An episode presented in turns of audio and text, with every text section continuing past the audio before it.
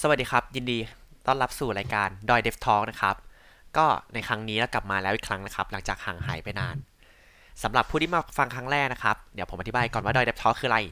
ดอยเดฟทอ l k คือเราจะเชิญ นักพัฒนา Android ต่างๆ ที่เป็นคนไทยด้วยกันนะครับ มานั่งคุยด้วยกัน มานั่งคุยด้วยเรื่องอะไรก็ได้ที่ในแต่ละ episode กำหนดไว้อ่าสำหรับตอนนี้นะครับ ก็ถึง episode ที่11 แล้วผมไม่คิดว่ามันจะมาไกลขนาดนี้นะและในหัวข้อครั้งนี้ครับ คือหัวข้อที่ว่า fundamental อันนี้เป็นหัวข้อที่มีคน request มาจาก episode ที่แล้วเนาะและที่สำคัญครับก็คือเขาบอกว่าขอเป็นสองคนคนนี้ เพราะว่าสองคนนี้เหมาะการมาคุยเรื่องนี้มากที่สุดเลยนะทีนี้ครับเดี๋ยวผมขอนำตัวคนแรกเลยครับ ผมก็พี่เนยนำตัวเองได้เลยครับ ครับ สวัสดีครับณเดชน์ คูกิมิยะนะครับอ่าฮัลโหลฮัลโหล ทดสอบทดสอบฮัลโหลโอเคครับ สวัสดีครับ พี่พี่เนยนะครับ เนยก็หนูน่าจะอาจจะเคยได้ยินชื่อหนูเนยกันบ้างในเน็ตนะครับ ก็เป็น Android developer มาแต่ครั้งโบราณกาลก็ตั้งแต่ Android รุ่นแรกนะครับ ตั้งแต่ก่อน Android ออกเลยอะไรเงี้ย ประมาณนั้น แล้วก็ทำมาเรื่อยๆแล้วก็ปัจจุบันก็เป็นซอฟต์แวร์ developer อยู่ที่ซิลิคอนวัลเลย์นะครับ ตอนนี้อยู่ที่อเมริกา ก็ยังทำ Android อยู่บ้างนะครับ แต่ว่าก็ตอนนี้สิ่งที่โฟอะไรที่โฟกัสก็ขยายไปมากกว่า Android ละแต่ก็ดีใจที่ได้ชวนมาคุยเรื่อง Fundamental นะครับว่าเพราะว่ามันก็ตอนนี้การได้ทำงานในสเกลโลกนะตอนนี้เนี่ยได้เห็นเลยว่าความสำคัญของ Fundamental เป็นยังไงเนาะแล้วก็ก็อย่างหนึ่งที่อาจจะเสียใจคือว่าเนี่ยก็ตอนที่สิบเอ็ดแล้วเพิ่งมาชวนนะฮะก็ก็ไม่เป็นไรไม่เป็นไรเข้าใจ เขาไม่โยนมาผมทำอะไรไม่ได้ปะ อ๋อมันก็ค่อยๆแก้ตัวนะแต่ก็ไม่เป็นไรหรอกพี่ก็เข้าใจตัวเองว่าเออตอนนี้สิบเอ็ดก็เพิ่งชวนเออก็ได้อ่าต่อต่อต่ออะไอผมแก้ตัวกันดี ผมอยากให้พี่มาพูดในสิบเอ็ดเพราะว่ามันเป็น Android สิบเอ็ดไง มันเป็นเวอร์ชันล่าสุดที่เพิ่งปล่อยออกมาอ๋อสิบเอ็ดแล้วเหรอ ใช่อะครับเพิ่งปล่อยวันก่อนเลยนี่โอเคอะคนต่อมาครับ คือพี่ดิวครับ ผมแนะนำตัวได้ครับ สวัสดีครับดิวนะครับ เออจริง ๆ ก็เมื่อกี้ก็ Android สิบเอ็ดแล้วเหรอเหมือนกัน ก็เอ่อก็ทำ Android มา ก็พอสมควรเหมือนกันครับ น่าจะน่าแต่น่าจะหลังพี่เนยแหละเนาะตั้งแต่ช่วงตอนนั้นก็ G1 Nexus 1อะไรพวกนั้นนะครับทำมาเรื่อยๆ ปัจจุบันเนี่ยก็เอ่อปัจจุบันก็มีงานของตัวเองแล้วก็เป็นฟรีแลนซ์ด้วยนะครับ ไม่ได้ไม่ได้ทำที่ไหนเป็นเป็นที่ประจำอยู่ ส่วนก็คล้ายๆพี่เนยครับ ก็หลังๆก็ไม่ค่อยได้ทำ mobile โดยตรงซะทีเดียว ก็จะมีเทคโนโลยีตัวอื่นด้วยครับ ครับผมครับ ก็ทีนี้หลายคนอาจจะสงสัยว่า เฮ้ย เราเป็นพอดแคสต์สำหรับ Android Developer ไงแล้วทำไมสองคนนี้ถึง เข้ามาร่วมรายการโดยที่แบบตอนนี้เขาไม่ได้เขียนแล้วใช่ไหมต้องบอกว่าคิดเป็นกี่เปอร์เซ็นต์เกือบร้อยเปอร์เซ็นต์แล้วป่ะครับที่ไม่ได้เขียนกันละเอ้ยพี่เขียนอยู่สามสิบเปอร์เซ็นต์อยู่สามสิบเปอร์เซ็นต์อ่า ทีนี้ครับ เพราะว่าแขกรับเชิญของเรา confirm มาว่าแขกรับเชิญในรอบที่แล้วนะ เขาก็บอกมาว่า คืออยากให้เชิญสองคนนี้มาคุยด้วยกันมากๆครับ ในหัวข้อนี้ โดยส่วนตัวผมก็เห็นด้วย เพราะว่าจริง ๆ แล้วเนี่ย เราอยากให้รู้ว่าฟันเดเมทัลมันสำคัญแค่ไหน ถึงแม้ว่าต่อให้เขาจะไม่ได้เขียนนานแค่ไหน แต่ถ้าเขารู้สิ่งที่มันเป็นฟันเดเมทัลอะ เขาก็จะกลับมาเขียนได้ไม่ยากครับผม ก็เลยมองว่าสองคนนี้แหละเหมาะที่สุดแล้ว ถึงแม้ว่าตอนนี้จะไม่ได้เขียนครับใช่ ครับจริงๆไม่ใช่แค่ว่าแบบไม่ได้เขียนนานแล้วกลับมาสามารถทำต่อได้ด้วยนะ คือจริง ๆ แล้วอะมันมีอีกหลายเอ่อดิเมนชันนะ เช่น ถ้าเกิด text stack มันเปลี่ยนไป ต่อให้แบบเอ่อคุณต้องย้ายวิธีเขียนเปลี่ยนวิธีเขียน แต่สุดท้ายอะไม่ว่าจะวิธีเขียนจะเปลี่ยนไปแค่ไหน สุดท้ายฟันเดเมนทัลมันยังเป็นเหมือนเดิมก็เดี๋ยวไว้เดี๋ยวจะลงรายละเอียดเพิ่มให้ ได้ครับ ก็เดี๋ยวเริ่มจากง่ายๆกันเลยว่าแบบ คือถ้าแบบหลาย ๆ คนพูดอะผมผมมองว่าในสายงานเราเดี๋ยวนี้ทุกคนจะบอกว่า fundamental มันสำคัญ อ่า แต่ทีเนี้ยน้ำหนักมันไม่เท่ากัน บางคนก็บอกว่า แบบที่บริษัทผมบอกว่าเฮ้ย fundamental สำคัญนะ แต่ว่าเราไงต่อไม่สามารถอธิบายได้รู้แค่ว่าสำคัญ ผมเชื่อว่าถ้าสองคนนี้ตอบอะมันจะให้น้ำหนักมากขึ้นแล้วรู้สึกว่าอินมากขึ้นว่าเฮ้ยทำไมมันถึงสำคัญ เดี๋ยวขอคำตอบหรือความเห็นทั้งสองคนเลยครับว่า fundamental มันสำคัญยังไงอ่าครับ อ่าดิวอยากตอบมากเลยครับตรงนี้ อ่าดิวก่อนเลยครับ โอเคครับอ่าจริง ๆ มันก็สำหรับผมฟันดัมเบลทัลคือคือเอาจากประสบการณ์แล้วกันนะครับ เพราะว่าอย่างที่บอกว่าช่วงหลังเนี่ย ก็ไม่ได้ทำแค่ Android แล้วนะครับ มันก็มีโอกาสไปทำตัวเทคโนโลยีตัวอื่นบ้างก็จากที่ไม่มีประสบการณ์แล้วก็ไปเล่นเรื่องอื่นใช่ไหมครับ มันก็อื มมันก็จะเห็นสิ่งหนึ่ง อย่างเดี๋ยวนี้เอ่อเทคโนโลยีหลายตัวเนี่ย document เขาก็จะเขียนไว้ค่อนข้างดีเนาะถ้าเทียบกับเมื่อก่อนอะไรเงี้ยครับอืมอ่านง่าย มันมักจะมีแยกกันระหว่างส่วนของ tutorial กับพวก reference อะไรเงี้ยครับ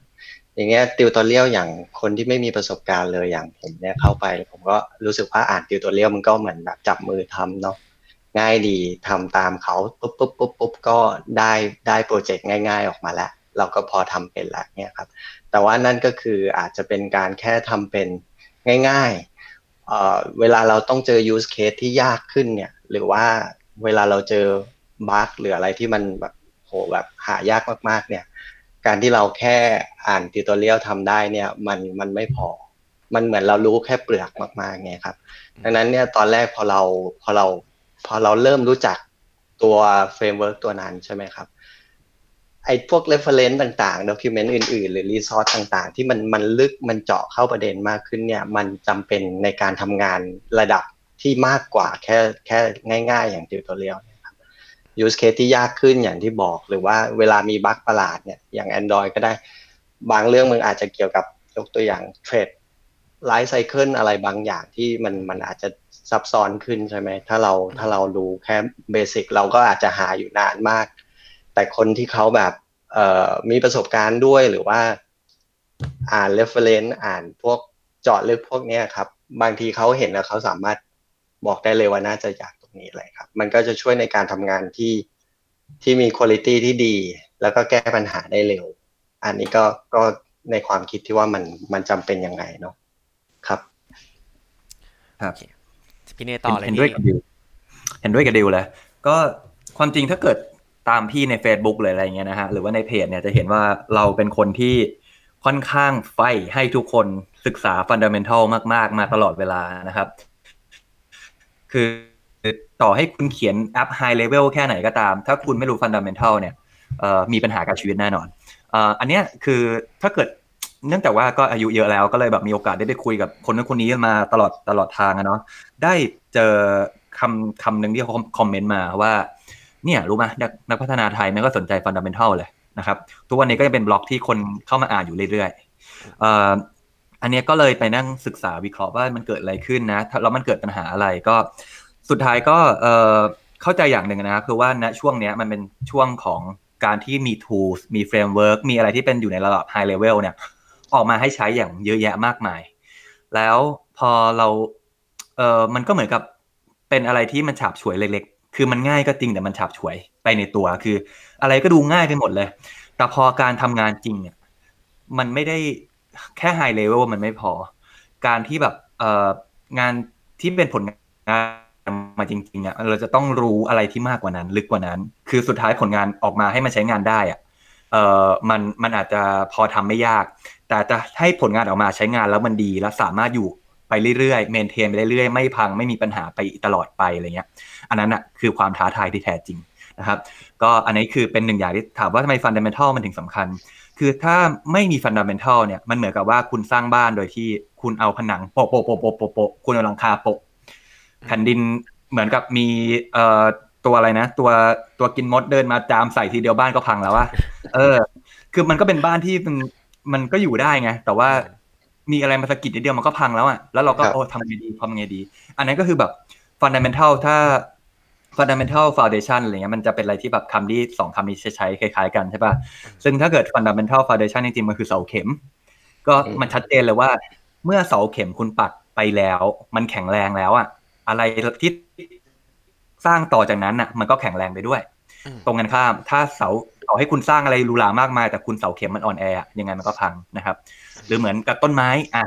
ต้นไม้เนี่ย กิ่งไม้ที่งอกขึ้นไปด้านบนอะเดี๋ยววันดีคืนดีมันก็หักหักหักหักหัก แต่อย่างหนึ่งที่มันไม่เคยหักคือลำต้นครับนะครับ ก็มันเหมือนกันคือฟันดัมเ n นทัลคือว่ามันคือความรู้พื้นฐานนะครับ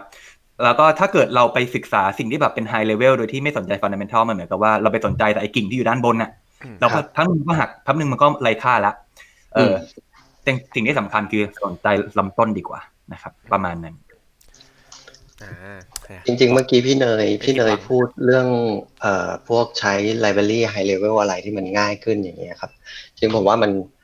มันก็เกี่ยวกับ fundamental เหมือนกัน คือมันมันคือ level ของ fundamental เหมือนกัน อย่างเช่นถ้าเราใช้ library ถ้าเราแค่ใช้ตาม usage อืมที่เขาเขียนไว้ง่าย ๆ เนี่ยครับ ถ้าเราไม่เข้าใจการทำงานจริง ๆ ของมัน มันก็คงคล้าย ๆ กันครับใช่ไหมครับ อันนี้ใช่ใช่อันนี้เห็นด้วยก็คือ ผมชอบตรงที่พี่ดิวบอกว่ามันฟันดัมเ n ทัลมันมีผลต่อตอนที่เราทำงานจริง แล้วก็ขึ้นอยู่กับ use case อันนั้นเนาะเพราะว่าพวกครับ tutorial หรือสิ่งที่เราไปเจอแบบตัวอย่างหรือ library ที่เขายกขึ้นมาเนี่ย มันจะเป็นแค่ use case ใด use case หนึ่งครับ ซึ่งจริง library เหล่าเนี้ยมันครับพัฒนาขึ้นมาจากฟันดัมเ n ทัลอยู่ดี มันจะมี condition ในการใช้งานที่เหมาะสม ถ้าเราไม่เข้าใจ library เราก็ใช้กับ use case ต่างๆ ได้ไม่ดีพอใช่จริงแล้วก็อีกอย่างหนึ่งจริงๆที่อยากเสริมคือว่า คือถ้าให้เห็นภาพก็เหมือนอาต้นไม้อีกทีแล้วกัน คือความรู้อะถ้าเกิดเรามองว่าทุกต้นไอ้ทุกแขนงที่มันงอกออกมา มันคันเออมันงอกมาจากลำต้นถูกป่ะอ่ามันครับต่อจากลำต้นทั้งนั้นเลย ดังนั้นถ้าเกิดเราศึกษาบอกว่าเราไปคิดแต่ไฮเลเวลแล้วก็ไม่ได้สนใจฟันดัมเ n ทัลนะ อันนี้สนแบบแบบข้ามไปไฮเลเวลเลยอะอือฮึเหมือนกับว่าเราไปศึกษาอยู่กิ่งกิ่งหนึ่งอะแต่ถ้าเกิดคุณอยากจะข้ามไปอีกกิ่งกิ่งหนึ่งอะคุณต้องทำยังไง คุณต้องศึกษาใหม่เลยนะมคือแบบถ้าเกิดคุณไม่ไม่รู้ฟันดัมเ n ทัลคุณไม่รู้ คุณไม่รู้จักลำต้น แต่ว่าทุกกิ่งอะมันคือเป็นอะไรที่ไม่เกี่ยวข้องกันเลยนะ คุณต้องแบบมีสิบอย่างอยู่ใน Android อะไรเงี้ย อยู่ใน Area Android เหมือนกันเลยนะ คุณต้องศึกษาใหม่สิบครั้งเลยนะครับอืมตรงกันข้ามถ้าฟันดัมเ n ทัลคุณแน่นอะมันเหมือนกับว่าเป็นการศึกษาต่อยอดจากไอ้ลำต้น ดังนั้นสิบกิ่งที่งอกออกไปจากลำต้นเนี่ยอืม ถ้าคุณรู้ฟันเป็นดัมเ n ทัลอย่างเดียวอะสิบกิ่งนั้นมันคือเรื่องเดียวกันเลยนะมันมันง่ายมาก อาจจะต้องคือแค่มัแบนบมีจุดลิงก์กันนะใช่มีจุดลิงก์กันเออนั่นแหละ อันนี้นคือเป็นสิ่งที่สำคัญมากๆนะครับโอเค ครับถ้างั้น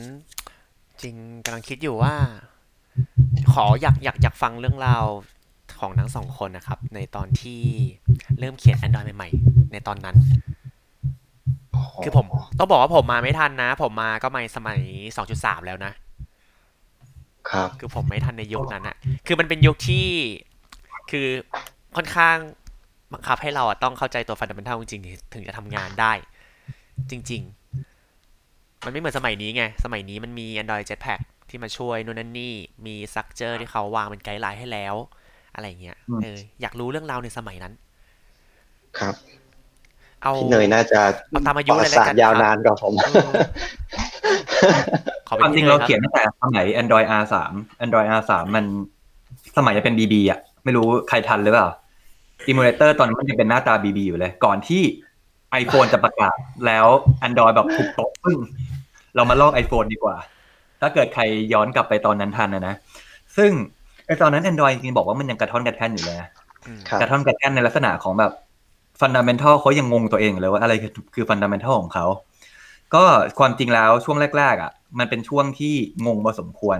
การที่มาตอน 2.3 จริงๆอาจจะแบบเป็นเรื่องโชคดีแล้วนะครับ เพราะว่าไอตอน 1. จุดเอ่อรุ่นแรกออกมาก็ 1.5 อะไรใช่ไหมใช่ครับ1.5 1.6อะไรอย่างเงี้ยไอตอนนั้นอะเรื่องไลฟ์ไซเคิลมันมีอยู่ก็จริงแต่ว่ามันเป็นอะไรที่ด็อกิเมนต์ได้แย่มาก แล้วก็งงมากๆ นะครับดังนั้นช่วงแรกๆจะบอกว่าเป็นช่วงที่ฟันดัมเ n ทัลสำคัญก็จริงแต่ทุกคนงง ทุกคนร่วมกันงงอืมตอนนั้นพี่ก็งง แล้วพี่ก็ไม่ได้เขียนตามฟันดัมเ n ทัลเท่าไหร่เราก็เลยทำให้มีเป็นโอกาสที่ดีมากๆนะตอนนั้นที่ทำให้รู้ว่าการที่ไม่รู้ฟันดัมเ n ทัลทำให้ชีวิตพังได้ขนาดไหนแอปพังเละอะไรอย่างเงี้ยและต้องนึกออกก่อนนะว่าช่วง 1.5 1.6 อะ fragmentation มันยังไม่ได้สูงขนาดตอน 2 จุดกว่าๆครับนึกออกว่าหน้าจอมันก็มีอยู่หน้าจอไซส์เดียวสองไซส์อะไรเงี้ย เออดังนั้นพี่ก็เลยแบบเลิกตอนนั้นยัง ignore เรื่องของแบบเรื่องของ drawable เรื่องของการที่แบบ responsive อะไรอย่างงี้ใช่ไหมครับ responsive อะไรเงี้ยอิกนอหมดเลย แล้วก็เขียนด้วยท่าอื่น ๆ อะไรเงี้ย แล้วก็สุดท้ายพอผ่านไปสักปีหนึ่งก็เริ่มรู้แล้วว่า เนี่ยแหละ การอิกนอเรื่องพวกเนี้ย การที่เราไม่สนใจว่า fundamental คืออะไรอะมันคือการพังเลยนะ แล้วก็เริ่มมาสนใจจริง ๆ อีกทีหนึ่งตอนที่แบบ life cycle คืออะไรอืม responsive พวก UI ทั้งหลายคืออะไรอะก็ตอนสองจุดกว่าๆละ อืมก็เมื่อกี้ถามว่าอะไรนะก็สตอรี่พูที่ดพี่ยาวเล่าเลยนี่แหละถูกแล้ว อ๋อ เรามาโอเคเรื่อยๆพี่อะแล้วพอถึงจุดที่สองจุดกว่าๆอะไรเงี้ยอะก็เริ่มฟันดัมเ n ทัลเริ่มเริ่มแน่นขึ้นมา แล้วก็สึกก็ทำตามมาเรื่อยแล้วก็จะบอกว่าต่อให้ Jetpack ออกมานะ ปัจจุบันทุกวันนี้แล้วอะฟันดัมเ n นทัลที่ยังที่เกิดมาตั้งแต่ตอน Android 2 Android 1 อะไรเงี้ย มันก็ยังอยู่นะ คือ Jetpack สำหรับพี่มันคือฟันดัมเ n นทัลอีกเลเวลหนึ่งอ่าฮะ แต่ฟันดัมเ n นทัลที่อยู่เลเวลที่แบบซูเปอร์ฟันดัมเ n นทัลอะ ก็ยังต้องรู้อยู่ fragment คืออะไร lifecycle คืออะไร เอ่อ activity คือแบบนึกออกป่าว่าผ่านมาสิบกว่าปีแล้วอะเออมันก็ยังเป็นความรู้เดิมอยู่ ซึ่งเป็นอะไรที่เฮ้ยเราเราเราประทับใจนะที่ว่าความรู้เดิมมันเหมือนแบบสามารถต่อยอดมาได้ถึงทุกวันนี้อะไรเงี้ยแต่ก็อย่างที่บอกอย่างที่บอกฟันดัมเ n นทัลมันมีหลายเลเวลเนาะฟันดัมเ n นทัลเลเวลของ Android ฟันดัมเ n นทัลของเลเวลที่เป็น library ฟันดัมเ n นทัลของเลเวลที่สูงกว่า library อีกอะไรอย่างเงี้ยอืมก็ต้องศึกษาฟันดัมเ n นทัลให้ครบทุกเลเวลไปนะครับก็ตามนั้นอะต่อมาเป็นพี่เดียวครับ ขอ story ของพี่หน่อยครับประวัติศาสตร์อาจจะไม่ได้ไกลเท่าพี่เนยแต่แต่ก็โอเคก็ก็ตั้งแต่น่าจะเป็นช่วงเอ่อ G1 มั้ง Nexus 1อะไรพวกเนี้ยครับ ก็ได้ใช้ต อนนั้นก็รู้จักดอยแซนอะไรพวกนี้ด้วยจากพี่เนยอะไรเนี่ยครับ เห็น เอ่อของผมนี่เริ่มทำช่วงนั้นก็เป็นโปรเจกต์นักศึกษา ก็ได้ได้มาลองทำโมบาย Android เนี่ยครับ ตอนนั้นมันก็ยังไม่มี Jetpack หรืออะไรแบบเนี้ยนะ ก็ไอสิ่งที่เขาอาจจะมองว่ามันคือพื้นฐานของทุกวันนี้ ผมก็ได้ไปลองเล่น มันอาจจะไม่ใช่พื้นฐานในวันนั้น หรือยังไงก็ไม่แน่ใจมันเป็นยุคยุคนั้นนะนะครับ ก็จริง ๆ ก็ได้ได้ลองใช้พวกเอ่อ SQLite อะไรอย่างเงี้ยครับ ที่มันเดี๋ยวนี้ก็ไม่รู้เขาจะไปเขียนกันตรงๆอย่างนี้หรือเปล่า Database Helper อะไรอย่างเงี้ยครับอืมมาเรื่อยๆนั้นก็คือเป็นโปรเจกต์นักศึกษาเล็กๆอะนะครับ แต่ว่าพอมาทำงานแรกเนี่ย งานที่ผมทำช่วงแรก ๆ เนี่ยโปรเจกต์ต่างๆ ก็คล้ายๆพี่เนยก็คือไม่ได้ไม่ได้อะไรกับพวก UI มาก อันนี้ผมก็ไม่ได้แข็งมากตรงจุดนั้น ก็จะไปค่อนข้างในเรื่องของ ทำพวก background service บ้างอะไรพวกเนี้ยครับ ก็จะได้ลงไปศึกษาพวกนั้นอยู่เออแต่ทุกวันนี้เท่าที่ไปดูพอพอเอกเขาชวนว่ามามาคุยเรื่องฟันดา ผมก็กลับไปดูบ้างว่าเดี๋ยวนี้เขาทำอะไรกันบ้าง ก็เหมือนหลายอย่างเหมือนที่พี่เนยพูดก็คือเขา build on top ไปเยอะแล้วเหมือนกันนะครับครับหลายๆอย่างก็ใช้ใช้ง่ายขึ้นเออประมาณนี้ครับจ ริงคอตลินมาก็ชีวิตง่ายขึ้นเยอะพอสมควรอ่าใช่ใช่แต่ต่อให้ใช่คอตลินมาฟันดัมเ n นทัลก็ยังอยู่เออประมาณนั้นใช่ใช่ต้องอืมยังอยู่อันแต่นี้คอตลินนี่เป็นเป็นอะไรที่บัมขึ้นมาเกพมอสเชมนคเจวอรร์ใช่ครับใช่ใช่เออเออถ้าถ้าในแง่ของภาษาเนี่ย ถ้าพูดว่าเมื่อก่อนก็ใช้จาว่ากัน อ่าครับ ใช่โค้ดก็จะยาวๆหน่อยจาว่าแปดไม่ได้ด้วยนะ สมัยนั้นยังไม่มี Android ยังไม่ได้ใช้จาว่าแปด แต่ว่าช่วงนั้นจะว่าแบบมันก็แลมด้าอะไรมันก็ยังไม่ได้ฮิตเนาะดังนั้นก็จริงๆก็ตามยุคความสมัยแหละเออพอช่วงที่แลมด้าเริ่มฮิตอะไรอย่างเงี้ยแต่ว่าแปดมันก็มาบน Android แล้วนะเอออมจริง ๆ ทุกอย่างอะอย่าบอกว่า Fundamental แล้วทุกอย่างมันมันตามสมัยเลย Android อะมีปัญหาว่า Fundamental ช่วงแรก ๆ มันค่อนข้างกระท่อนกระแทนคืออเปลี่ยน เพราะว่าเขาพยายามเชฟตัวเองอยู่ว่าวิธีไหนดีที่สุดอะไรอย่างเงี้ยอ่าดังนั้นไอ้ทำตั้งแต่ช่วงแรก ๆ ก็จะค่อนข้างวุ่นวายกับกับแนวคิดมันนิดหน่อยครับ นะครับ ก็พวกมีแต่คนมารุ่นหลังๆแหละว่าฟันมันมีชัดเจนแนวทางชัดเจนแล้วว่าทำเวรนี่แหละโอเคที่สุดแล้วอะไรเงี้ย ก็นะครับ อืมก็อันนี้เดี๋ยวตามนั้นขอเล่าของของผมบ้าง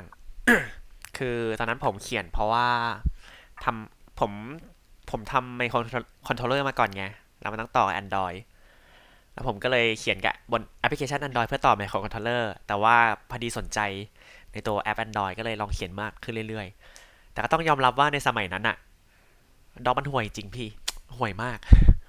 ห่วยมากจริงๆห่วยแบบจริงจากใจเลย ใครที่บอกว่าด็อกทุกวันนี้อ่านยากนะครับผมจะจับมาตีมือเรียงคนเลย แล้วเปิดด็อกมากดให้ดู คือคุณไม่สามารถปฏิดปะต่ออะไรก็ได้อะที่แบบเขามีให้อะ คุณต้องไปนั่งลิงก์เอาเองว่าอันนี้มันสัมพันธ์กันอย่างนี้ อันนี้อะไรยังไง ลิงก์กันยังไง เพราะว่ามันไม่มีแพทเทิร์นตายตัวหรือการไล่ตายตัวหรือแม้กระทั่งไลบรารีที่มาช่วยจัดการตรงนี้ให้ จริงๆก็เป็นเรื่องถูกทำที่ทำให้ผมต้องเขียนบล็อกนะ เพราะผมทนไม่ไหวแล้วจริงๆอะคือแบบเสียเวลาศึกษาแล้วอะเออไหนๆก็เขียนบล็อกไปเลย แล้วก็อย่างเช่นแบบมันมีจุดเปลี่ยนเยอะมาก สมัยเมื่อก่อนก็ถ้ายกเริ่มต้นเนี่ย ผู้ฟังหลายๆคนอาจจะยังไม่รู้ ว่าแฟกเมนที่เราใช้ในทุกวันเนี้ยตอนแรกมันไม่มีนะครับ มันเข้ามาใน Android 3 3 นะ ที่เป็น Honeycomb อืมอะสักพักเฮ้ยพี่ถูกเนยขีดครับทิ้งไปอะนะคนฟังถามว่า เฮ้ย Android 3 คืออะไรอะพี่ ผมไม่เคยได้ยินมาก่อน เวลาผมไปดูในแบบแดชบอร์ดมันไม่เห็นมีเลย เป็นความอัปยศของ Android นะแต่จะบอกว่าถ้าไม่มี Android 3 ก็ไม่มี Android 4 นะ เออแล้วก็ไม่มีแฟกเมนต์ด้วยเนาะที่พูดผิด จะบอกว่ามันเป็นจุดเปลี่ยนนะ มันคือความผิดพลาดครั้งใหญ่มากของ Android แต่ว่าก็เป็นความผิดพลาดที่ทำให้ทางทีม Android เรียนรู้ว่า แนวทางที่ถูกต้องคืออะไร ดังนั้น Android ที่เริ่มสมบูรณ์จริงๆ คือ4สังเกตดูมันคือ4นะครับ ก็ไม่ต้องสนใจมันหรอก Android 3 คืออะไรจะบอกว่าเอ่อตั้งแต่ Android 1 2 3อะให้คิดว่ามันคือความผิดพลาดของ Android ให้หมดเลยแล้วกัน จะดีที่สุดอ่า Android จริง ๆ มันเริ่มต้นจริง ๆ คือสี่ผมนะครับสำหรับผมผมให้ห้าแล้วกันสี่ผมก็ยังเพนอยู่สี่ก็ยังพอเออ แต่ว่าก็ประมาณนั้นถือว่าเป็นใช่ช่วงเปลี่ยนผ่านแล้วกันใช่ใช่เป็นช่วงที่ครับ Android 4 รู้สึกว่าไอ้มันเปลี่ยนมาก จนกระทั่งมา5อะไรเงี้ย เพราะงั้นทุกวันนี้ใครเขียน Min SDK 21ขึ้นไป ผมขอแสดงความยินดีด้วยนะครับ คุณคุณผ่านพ้นชีวิตที่ลำบากไปแล้วนะก็เกรินหน่อยแล้วกันฮันนี่โคมจริงๆ มันก็คือ Android ตอนที่เป็นทำมาทำมาเพื่อแท็บเล็ตนะเนาะแล้วก็รู้ว่าเขาก็เพิ่งมารู้ว่ามันเฟลล้มเหลวเหลือเกินกับการที่ต้องแยกแท็บเล็ต OS ออกมานะครับใช่ใช่ใช่เขาเลย ทำรวมกันหมดเลยอันทั้ง Android แบบแท็บเล็ตและโมบายรวมกันเป็น OS เดียวกันนะครับ ก็ฮันนี่โคมก็เลยโดนถีบทิ้งเพราะว่ามันไม่มีอีกแล้ว OS สำหรับแท็บเล็ตอะไรแบบนั้นครับผมก็มันก็เลยมีอะไรบางอย่างที่ทำให้เอ่อการที่มันแตกสามารถ OS เดียวกันเนี่ย สามารถรันได้ทุกเอ่อ device เลยไม่ว่าจะเป็นมือถือ ไม่ว่าจะเป็นแท็บเล็ตทำให้มันเกิดแนวคิด fundamental เบื้องหลังที่มันฉลาดขึ้นไปอีกว่า OS เดียวกันอะมันต้อง support ทุก device เลยนะ เออดังนั้นเขาเลยคิดคิดค่อนข้างกว้างมาก ดังนั้นตั้งแต่ Android 4มา เอาไปรันบนบิลบอร์ด หรือเอาไปรันแบบเออพะเอออะไรนะเออลงหนังอะพารากอน POS อะไรเงี้ยเออหรือว่าจะไปรันแบบในนาฬิกาอะไรเงี้ยครับนาฬิกาจริงมันก็แวร์ OS แล้วนะ แต่ว่าสุดท้ายอ่าเบสมันก็มาจาก Android ตัวตัวนั้นแหละครับคือมันเหมือนกับว่าวิธีคิดอะมันคือทำให้สามารถสเกลได้บนทุกหน้าจอเลยนะครับ ก็เลยทำให้เป็นจุดเปลี่ยนที่ดีของ Android นะตอนนั้น แล้ว Fundamental อะ เพิ่งมาเริ่มชัดเจนนะตอนนั้นเองครับผม โอเค ทีนี้ต่อมาครับ นอกจากแบบสตอรี่เรื่องราวตอนเริ่มต้นแหล้วทีเนี้ย ผมอยากรู้ว่าสำหรับทั้งสองคนเนี่ยไอสิ่งที่เป็นฟันดัมเ n นทัลของ Android Platform เนี่ยครับ มีอะไรบ้างในมุมมองของเราอะเอาใครก่อนก็ได้ เพราะว่าสุดท้ายผมว่าจะมีบางอันที่มันเหมือนกันแหละ เห็นต้องเหมือนกันว่าแบบเออ อันนี้มันสำคัญนะครับ ฟันดาเมนทัล ใช่ครับ งั้นเดี๋ยวพี่เนยก่อนไหมดูมีหน้าตาเหมือนมีอะไรอยากจะพูดเยอะมากเลย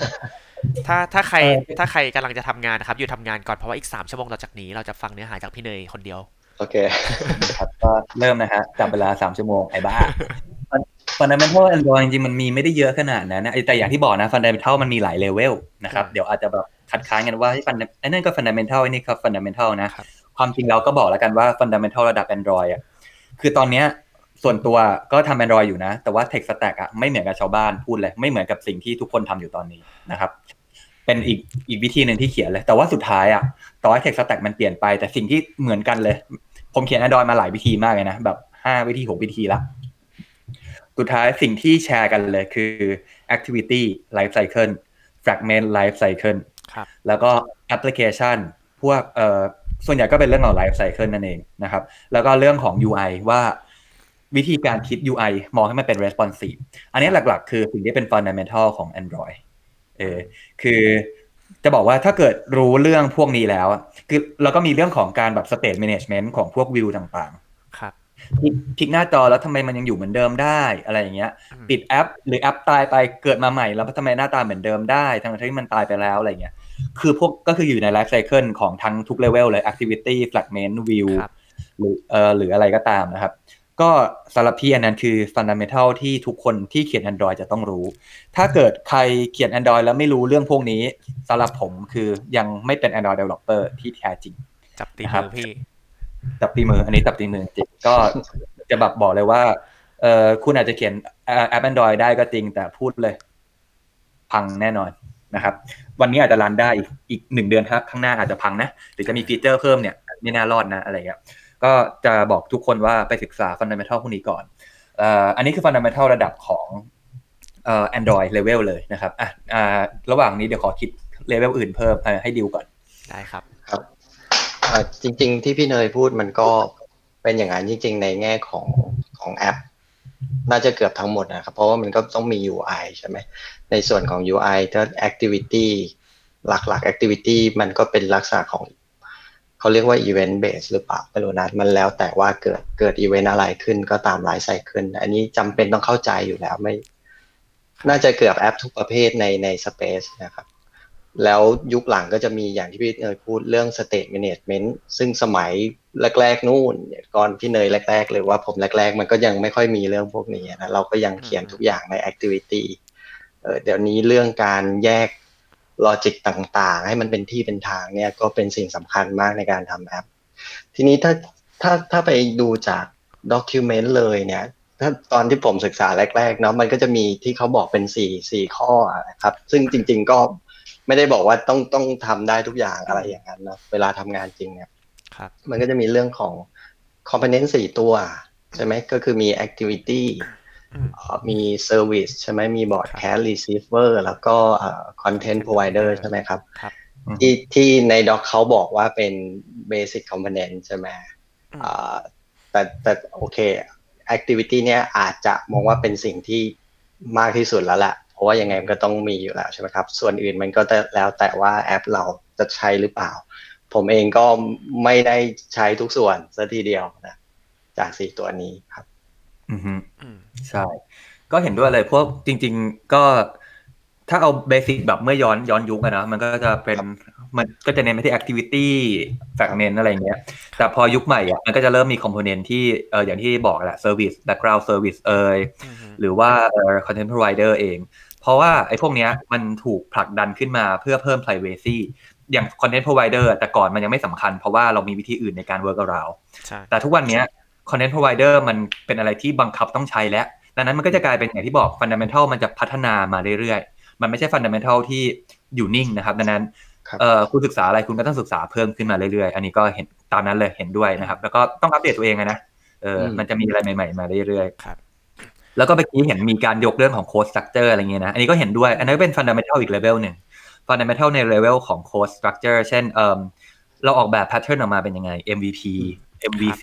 MVVM ซึ่งพวกนี้มันเป็น fundamental ในระดับของการเขียนโค้ดให้มันเออแบ่ง component ให้มันชัดเจน ถามว่าพวกนี้มันทำไมถึงส่วนตัวถึงเรียกว่า fundamental เพราะว่า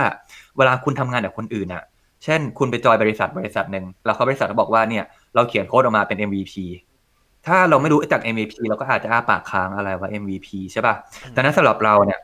พวกนี้ก็เป็น fundamental อีก level หนึ่งที่ครับคุณควรจะศึกษาและรู้ไว้ด้วยนะครับอืมตามนั้นแต่ว่าเออสำหรับถ้าเกิดยังไม่รู้ว่ามันก็จะโอเค การกับการที่เรารู้ว่าพวกแบบ fundamental ใน level ที่แบบ low level เช่น activity ฝั่งเป็นทำงานยังไงอะไรเงี้ยเราก็ไปศึกษาเพิ่มตอนตอนหลังก็ยังได้อะไรเงี้ย แต่ว่า เป็นไปได้อยากให้ศึกษาไอ้พวกเนี้ยเก็บไว้ให้หมดนะครับ ถึงเวลาจริงที่ทำงานจริง โดยเฉพาะวันที่ต้องทำงานร่วมกับคนอื่นอะอืมโหชีวิตจะง่ายมากนะครับโอเคอันนี้อันนี้เห็นด้วยว่าอ่าเรื่องของ code structure ก็ต้องรู้ เรื่องของตัว Android platform ก็ต้องรู้ เพราะว่ามันมีมันมีอย่างหนึ่งที่ผมแบบตั้งคำถามตัวเองมากตอนที่ผม research ก่อนที่จะมี MVVM นะ ก็คืออะเราไปดูคอนเซปต์ของ MVP ใช่ไหมครับเวลาเรา search ในเน็ตอะเราจะเจอคอนเซปต์ของมันเยอะมาก แล้ว implementation ของ MVP บน Android เป็นไงกันแน่อันนั้นแหละปัญหาปัญหาที่ตอนนั้นผมพยายามโซอยู่ เพราะว่าพอเราทำไปจริงๆอะแล้วเราลองรันจริงๆอะจะค้นพบว่าเฮ้ยโค้ด structure ที่เราใช้เนี่ย MVP เขาบอกมันดีนะ บางคนอะ อาจจะบอกว่าเฮ้ยมันไม่เห็นจะ work เลย มันก็ยังมีปัญหานู่นนั่นนี่อยู่เพราะว่าจริงๆแล้วเนี่ย เราอะเขียนตัวโค้ด structure เป็น MVP ก็จริง แต่ว่าเราไม่ได้เข้าใจถึง behavior ของ Android จริง ๆ หรือเปล่า กลายเป็นว่า component หรือค่าต่างๆ ที่เราเขียนในสไตล์ของ MVP เนี่ย มันไม่ได้ compatible กับตัวแพลตฟอร์มเลยอะไรเงี้ยทำให้ผมก็ต้องไปนั่งดูว่า เฮ้ย เออ ผมจะต้อง handle state ยังไง lifecycle ยังไง สุดท้ายผมก็ต้องกลับไปดูตัว fundamental ของแพลตฟอร์มอยู่ดี อ่า ไม่ใช่แค่แบบโค้ดใช่ structure อย่างเดียวแล้วชีวิตจะดีอะไรเงี้ย ครับจะช่วงแรกๆนะ ตอนที่ MVP กำลังเริ่มฮิตเนี่ย มันมี MVP pattern ประมาณ ห้าสิบแบบให้เลือกเยอะมากเยอะมาก MVP เหมือนกันเลยนะแต่แบบคนนี้ก็ทำ MVP คนนี้ก็ทำ MVP แล้วทุกคนก็แบบอันนั้นทำทำวิธีนี้สิทำแบบ pattern แบบนี้สิอะไรเงี้ยใช่ก็แต่ช่วงนั้นก็เป็นอย่างที่เอกบอกเลยคือช่วงนั้นมันเป็นช่วงที่ มันเหมือนกับว่ามันจะมีความสับสนระหว่าง MVP กับการทำ MVP ให้มันเหมาะกับ เอ่อ fundamental ของ Android อืมก็ใช้เวลานานเหมือนกันนะ เป็นปี ๆ เลยนะ กว่าจะเจอ pattern ที่มันเหมาะสมดังนั้น จะบอกว่าสำหรับคนยุคนี้ที่เพิ่งเริ่ม Android ไม่นานอะไรเงี้ยโอ้โหโชคดีมากอะที่มันมี beta fit มาแล้วเฮ้ย MVP ทางเนี่ย work ชัวร์แล้วก็ใช่แบบไม่พังกับไอ้พวก lifecycle ทั้งหลายอะไรเงี้ยเออแล้ว maintain ด้วยคนของ Google เลยนะเอออันเนี้ยอันนี้คือชีวิตดีที่สุดละของเมื่อก่อนมันต้องตามนั้นเป็นเทนแบบตามบริษัทไงบริษัทนี้เขาทำ library ตัวนี้มาเขามองสไตล์หรือท่า pattern แบบเนี้ยก็ maintain ด้วยบริษัทเขาเอง ถ้าวันหนึ่งเขายกเลิกก็ชดก็จบอะ เหมือนคนแก่มาบ่นอะไรให้ฟังเนาะเออจริงๆก็เหมือนเหมือนที่พี่เนยบอกอะตอนนั้นผมก็อยู่ผ่านยุคที่เริ่มรู้จัก MVP นะตอนแรกผมก็ไม่รู้จักนั่นแหละนะแล้วก็มันก็มีเหมือนเหมือน discussion เยอะแยะมากมายใน space พวกนี้นะแบบเหมือนเหมือนทุกคนกำลังค้นหาอะไรบางอย่างแต่ถึงถึงวันนี้เหมือนมันก็ได้อะไรมาที่มันเป็นรูปเป็นร่างแล้วครับอืมแต่ว่าเอ่อในในแง่หนึ่งเนี่ยผ มเรื่อง architecture เรื่อง code structure อะไรเงี้ยครับ มันจะว่าไปมันเป็น fundamental ที่ข้ามแพลตฟอร์มด้วยซ้ำคือคือหมายถึงเวลาไปทำเทคโนโลยีอื่น มันมันต้องมีเรื่องประมาณนี้อยู่ ในการครับเพื่อให้ทำงานง่ายขึ้นใช่ไหมใช่ คือสุดท้ายเวลาทำงานจริงอะมันคือการ connect the dot จะบอกว่า fundamental ของ active ไอ้ Android กับ fundamental ของไอ้ code structure อะมันที่จริงมันไม่ได้อยู่ในสแต็กเดียวกันนะ คือจะบอกว่ามันคนมันคนละก้อนกัน แต่เวลาที่ทำงานจริงอะเราจะเอาพวกเนี้ย fundamental หลาย ๆ อย่างมา mix and match กันทำให้เกิดเป็นองค์ประกอบของความรู้ที่สามารถทำอะไรบางอย่างต่อได้อะไรอย่างเงี้ยนะครับดังนั้นที่ผมแบบเน้นมาตลอดคือ fundamental อะไม่ใช่แค่ Android อย่างที่บอกเอออย่างที่ดิวบอกเลย fundamental จริง ๆ เราต้องรู้ fundamental ของทุกอย่าง และวันดีคืนดี ถ้าเกิดเราต้องทำอะไรบางอย่างแล้ว เราต้องเอาความรู้หลายองค์ประกอบมารวมกันเนี่ยคุณจะ connect the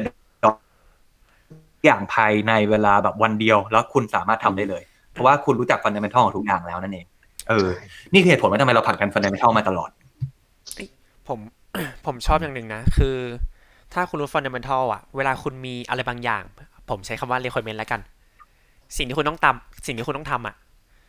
ถ้าคุณรู้ fundamental คุณสามารถตอบได้ว่ามันทำได้หรือไม่ได้ เพราะข้อจำกัดของแพลตฟอร์ม หรือว่าข้อจำกัดของเรา ครับ ซึ่งมันจะต่างกับใช่การที่เราไปแบบศึกษาพวก on top level อย่างเดียวอะแล้วเราจะแบบเอ้ยแป๊บนึงนะพี่ผมขอดูก่อนว่ามันทำได้หรือเปล่า อะไรเงี้ยคือถ้าคนที่รู้ fundamental อยู่แล้วจะตอบได้เลยทำได้หรือไม่ได้ทำไม่ได้เพราะแพลตฟอร์มเลย หรือว่าเพราะข้อจำกัดอย่างอื่นอ่าอืม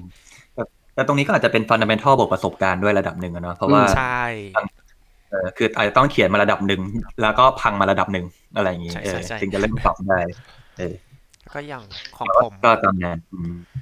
ก็จะมีเรื่อง qualifier เนาะของ Android ที่ควรรู้ อะไรอะไรก็เออนะ qualifier พี่ Con- configuration qualifier อ๋อ เออ เดี๋ยวนี้เขาเรียก quali- qualifier เฉยๆแล้วเหรอ เปล่าพี่ผมขี้เกียจพูดเต็ม เวลาพูดลิ้นมันจะพันกัน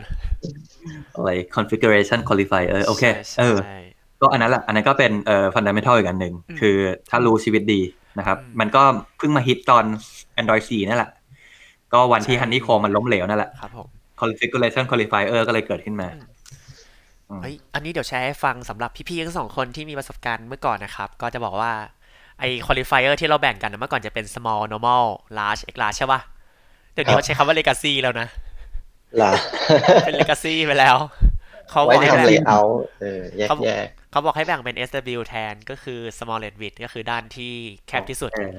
แล้วก็ตีเป็นหน่วย DP แล้วเขาก็จะแบ่งว่า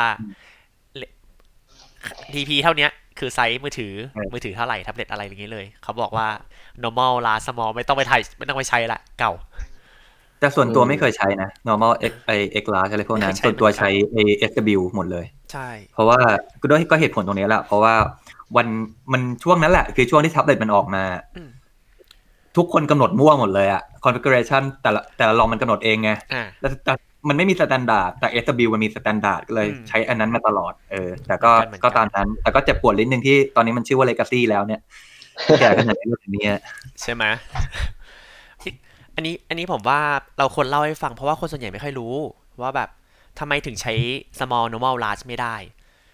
เพราะว่าตัวอืมคอนเซปต์จริง ๆ ของมันอะถ้าเราสร้าง Android emulator อันนี้ผมบอกเลยว่าคนที่สร้าง Android emulator จะเจอปัญหาบ่อย เวลาที่เรากำหนด screen size มากกว่า 6 ขึ้นไปอะสังเกตดีๆอะไซส์มันจะเป็น large อืมแต่แต่อย่างที่พี่เนยบอกอะครับว่าจริง ๆ แล้วเนี่ย ไอ้พวก screen spec เนี่ย คนทำเฟิร์มแวร์มันเป็นคนกำหนดอืมเราปไม่เหมือนอ้วนอะแบบผอมผอมอวบอ้วนอะแต่ละคนเออมันก็ไม่เหมือนกันไงคือแบบอยากจะกำหนดอะไรก็แล้วแต่คุณไงเออนะใช่มันไม่มี standard เออ แต่มันมี standard ว่าหนึ่งเซนสองเซนสามเซนอันนั้นมันมีใช่ดังนั้นอย่าไปอย่าไปทำอะไรกับการที่แบบมันไม่มีตัววัดเลย เออ อะไรที่แบบเป็นอืมเขาเรียกว่า subjective อะเออครับแต่แต่ก็ดีละที่เขากำกำจัดออกไป อันนี้เห็นด้วยจไหมริงจริงเห็นด้วย เพราะว่าที่ผมมาใช้ SW เหมือนกับแบบแบบที่พี่เนยบอกก็คือ ผมไปเจอสกินดีไว e ตัวหนึ่งละกันที่สเปคมันไม่ใช่ แล้วทำทำให้ผมเรียนรู้ว่า อ๋อ โอเค คนทำเฟิร์มแวร์แม่งกำหนดไว้นี่เอง มันจะกำหนดยังไงก็ได้ มันไม่สนใจหรอก ถ้าเราลองไปดูมือถือสมัยเนี้ยเกิน 6 นิ้วขึ้นไปอะ ถ้าเป็นมือถืออยู่นะ มันจะกำหนดเป็น normal screen size อะทางนั้นที่เราไปสร้าง emulator เป็น large ทำยังไงก็เป็น large เสมออะไรเงี้ย ผมเลยเข้าใจว่าทำไมเขาถึงมองว่าเป็น legacy แล้ว Android platform ไม่สามารถควบคุมได้ เขาก็เลยยกเลิกไปแนะนำให้ใช้เป็น SW แทนอืมดีละ แล้วก็มีอะไรอีกนึกก่อน พวก view rendering เหรอพี่ เออคือเมื่อก่อนผมไม่ได้ซีเรียสไง เราก็จะรู้สึกว่าเราใช้ component พื้นฐานอยู่แล้วมาตอนกับมาตอนไง ถ้าอยากจะทำแบบตกแต่งสีสวยหน่อยผมก็เปิดใน Android Arsenal หา library ใน GitHub ที่ถูกใจอะไรเงี้ย แต่ว่าพอถึงอืมจุดหนึ่งก็รู้สึกว่าผมต้องมาดูเรื่อง view rendering ว่ามันมีอะไรบ้าง มี life ผมผมมีมีจุดหนึ่งที่ผมเพิ่งรู้ว่า view ก็มี life cycle อ่าแต่ว่า life cycle ต่างกับ fragment และ activity แต่ต้องอืม handle state เหมือนกัน แล้วก็ต้องเข้าใจวิธีลำดับของการ render UI เพื่อที่ว่าเราจะได้วาด UI อะไรตามต้องการได้ง่ายขึ้นอะไรเงี้ยเออออืมแล้วมีสิ่งหนึ่งที่ผมแฮปปี้มากก็คือผมอะเคยเขียนเป็น canvas มาก่อนไง เราจะรอนู่นนั่นนี่เลยใช่ไหม เราคนพบว่าไม่ว่าเราเขียนแพลตฟอร์มไหนอะมันก็มี canvas เสมอ พอดีเจอโจทย์ยากเงี้ยผมก็อะดูแล้วแบบตัว on top ของ canvas อีกทีหนึ่งมันยังทำไม่ได้อะไรเงี้ยผมก็เอ้ยสามารถใช้ canvas วาด shape ที่ต้องการได้เลย อะไรประมาณนี้พวกคนเชื่อแล้วก็เถื่อนแหละ แต่ว่าข้อเสียคือมันก็จะขาดขาดคุณสมบัติในเชิงของ Android platform ไปนะ อืม เช่นพวกแบบเขาเรียกว่าอะไรนะไอ้ที่มันเป็นวุ้งวิงวุ้งวิงอะมันเรียกว่าอะไรนะ Ripple Ripple ก็จะทำไม่ Ripple ได้อะไรอย่างเงี้ยใช่ ก็จะไปใช่ compat อะไรเงี้ยเอ้ยจะมีช่วงหนึ่งพี่วาด ripple เองเลยนะแบบอยากได้ขยันมากเลยเออ แล้วพวกนี้ GPU มันก็ไม่ช่วยเท่าไหร่เลยนะ ไม่รู้ช่วงนี้มันช่วยหรือยัง แต่ก่อน GPU ไม่ได้ช่วยมาก มันก็กระตุกกระตุกอะไรเนี่ยอือืมมอืมแต่ก็ดีก็ดี ครับผม อืมมันมีอะไรอีกเดี๋ยวก่อน ความจริงโอเคก็ครับประมาณนี้นะ จริง fundamental Android อะ คือครับมันมีไม่เยอะเว้ย แต่ว่ามันซับซ้อนนิดหน่อย คือครับ activity กับ fragment ฝักเอ่อมันก็จะมีเอ่อ life cycle อันนั้นจริง ๆ มันสองอย่างที่ค่อนข้างคล้ายกันมากอืมอืม แต่ว่ากูก็ต้องศึกษาด้วยว่า fragmentation ไอ้ fragment เนี่ย life cycle มันอิงกับ activity ยังไง เช่นเดียวกัน view มันไปอิง life cycle กับไอ้พวก activity และ fragment ยังไง เพราะว่าจริงๆ view มันไม่มี life cycle อืมแต่ view มันไปฝากชีวิตไว้กับ fragment หรือ activity ให้เก็บอะไรให้เก็บแบบ state ให้มันหน่อยอะไรเงี้ยครับซึ่งไอ้พวกเนี้ยมันเป็นอะไรที่ถ้าคุณศึกษาแล้วอะเฮ้ยชีวิตมันจะดีดีมากๆ ดีตลอดไป อันเนี้ยอืมอืมคือช่วงที่เปิดสอนสังเกตดูอันเนี้ยเราสอนแบบ สิบกว่าชั่วโมงเนี่ยแค่เรื่องนี้เรื่องเดียวอะอืมเออแล้วทุกวันเนี้ยก็ยังเป็นความรู้ที่ยังใช้ได้อยู่เว้ยเออใช่อะไรเงี้ยอืมมีคอร์สพี่มีอย่างเดียวที่ผมไม่ให้อภัยก็คือ list view อะพี่รีบสอนเกินไปอะ recycle view ไม่ออก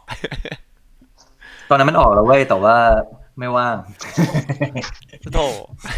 อ๋อเพราราะว่าเพราะว่ามันต้องอัปเดตใช่ไหมมันก็ build on top ได้ไว้ยแนวแนวแนวคิดมันก็เหมือนกันนะอืมอืมก็ก็แค่เห็นด้วยเปลี่ยน library เปลี่ยนเอ่อ adapter นิดหน่อยก็เปได้ลี่ยนแหละ code structure ที่ implement ตัว adapter นิดหน่อยนะแต่ว่าคอนเซ็ปต์ก็เหมือนกัน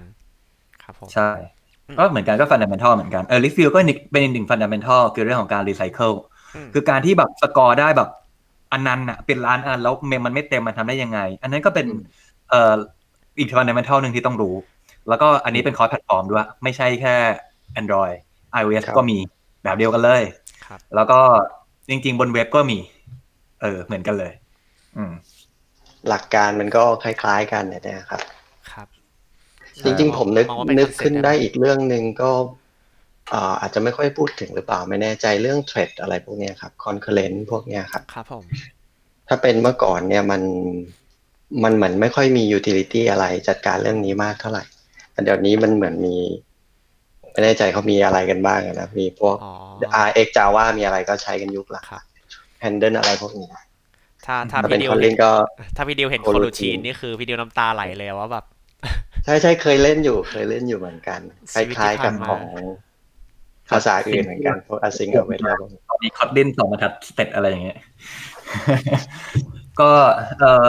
เทรดก็เป็นอีกหนึ่งเรื่องที่จะบอกว่าสมัยที่เป็นจาว่าคนเขียนเป็นน้อยมากเลยนะเออก็ครับเพราะว่า Android มันออกแบบมาให้เข้าใจยากด้วยแหละ ตอนนั้นมันก็มีเทรดแบบดิบๆ มี async task ใช่เอ่อใช่เออไอ้พวกเนี้ยเราตามข้อจำกัด callback มันก็มีอีกอะไรเงี้ยมี intent service แล้วแต่อย่างข้อจำกัดต่างกันไป แล้วก็ document ออกมามันก็ค่อนข้างงงอะเออแค่เทรดก็งงอยู่แล้ว แล้วใช่เอออะไรอย่างเงี้ยแต่ทุกวันนี้ก็เหมือน เหมือนกับว่าเออก็เป็น fundamental หนึ่งที่ต้องรู้นะ เพราะว่าหลาย ๆ อย่างมันก็จะ build on top พวกนั้นอยู่ ทุกวันนี้ก็จะมี async task loader เนาะครับมีพวกตระกูลโหลดเดอร์ทั้งหลาย หรือ Kotlin ก็มี coroutine อะไรเงี้ยก็ครับก็เป็นอีกหนึ่งอย่างที่ต้องศึกษา แต่ว่าสำหรับส่วนตัวนะ ก็คือเป็นอะไรที่คุณต้องเข้าใจ แต่ว่าอาจจะหลังจากที่เข้าใจเรื่อง fundamental เรื่อง activity และ fragment อะไรแล้วอะไรอืเงี้ยมครับเออ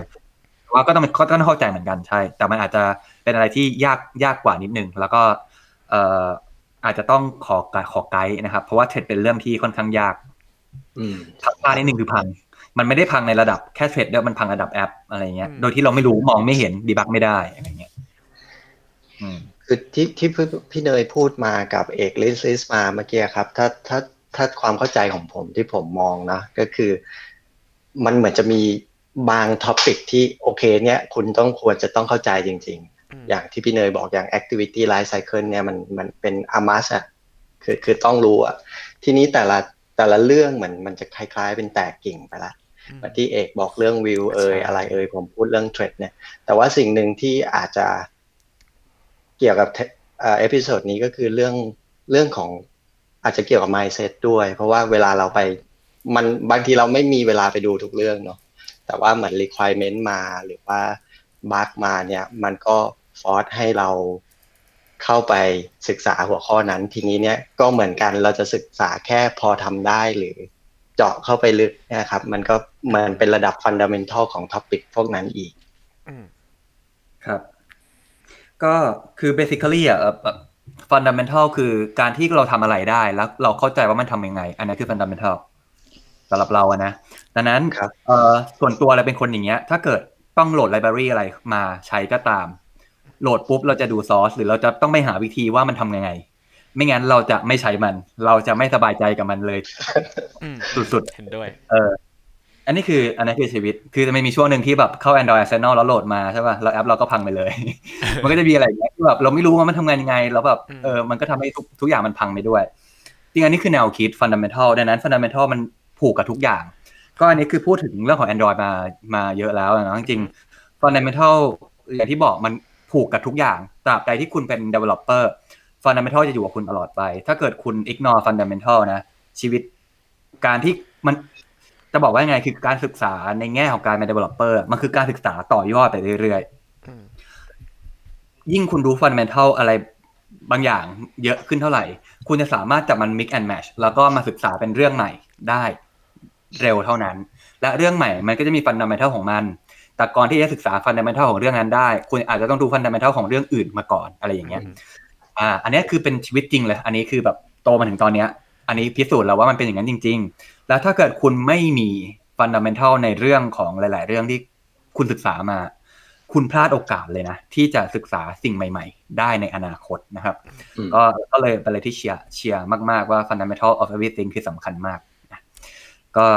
อ่า เรามาพูดถึง fundamental in general ดีกว่าอ่าดิวมีอะไรที่แบบอยากจะเสนอไหมเรื่องแบบแต่ผมแค่แค่ Android แล้วผมชอบที่พี่ดิวบอกว่ามันต้องเป็นแบบเป็น fundamental mindset อะคือเราต้องมีความคิดในเชิงแบบเนี้ยครับ พยายามที่แบบก็จะหาตลอดเวลาว่า fundamental ของสิ่งนี้คืออะไรกันแน่อะไรเงี้ยครับ คืออืมคือเท่าเท่าที่ฟังทั้งสามคนพูดเนี่ยรวมผมนะนะสามคนด้วยก็จริง ๆ มันก็เหมือนแบบเป็นการทำความเข้าใจสิ่งที่คุณกำลังทำอยู่ครับ ไม่ใช่แบบสักแต่ว่าใช้เป็นง่ายๆ มันต่างกันระหว่างใช้ใช้ได้กับเข้าใจมันอย่างเนี่ยครับ ผมว่าเนาะมันมันอาจจะต้องเข้าไปถึงเลเวลที่เข้าใจมัน เหมือน in general เหมือนยกตัวอย่างที่ผมเห็นกับตัวเอง ที่เวลาศึกษาอะไรใหม่ ๆ ก็เดี๋ยวนี้มันก็จะมีเป็น tutorial เป็นคอร์สต่างๆ กับเป็น document ที่เป็น reference คือเข้าไปทำความเข้าใจกลไกมันจริงๆเนี่ยครับ เราอาจจะต้องให้เวลาตรงนั้นด้วย ถ้าเราต้องทำงานใน framework นั้น มันอย่างของพี่เนยเขาก็จะเป็นแนวมันเจาะ source code กันเลยอะไรเงี้ยครับ แต่ว่าทั้งหมดทั้งมวลก็คือ คือเป็นการทำความเข้าใจว่าคุณกำลังกำลังเล่นกับอะไรอยู่ทำอะไรอยู่ใช่ครับ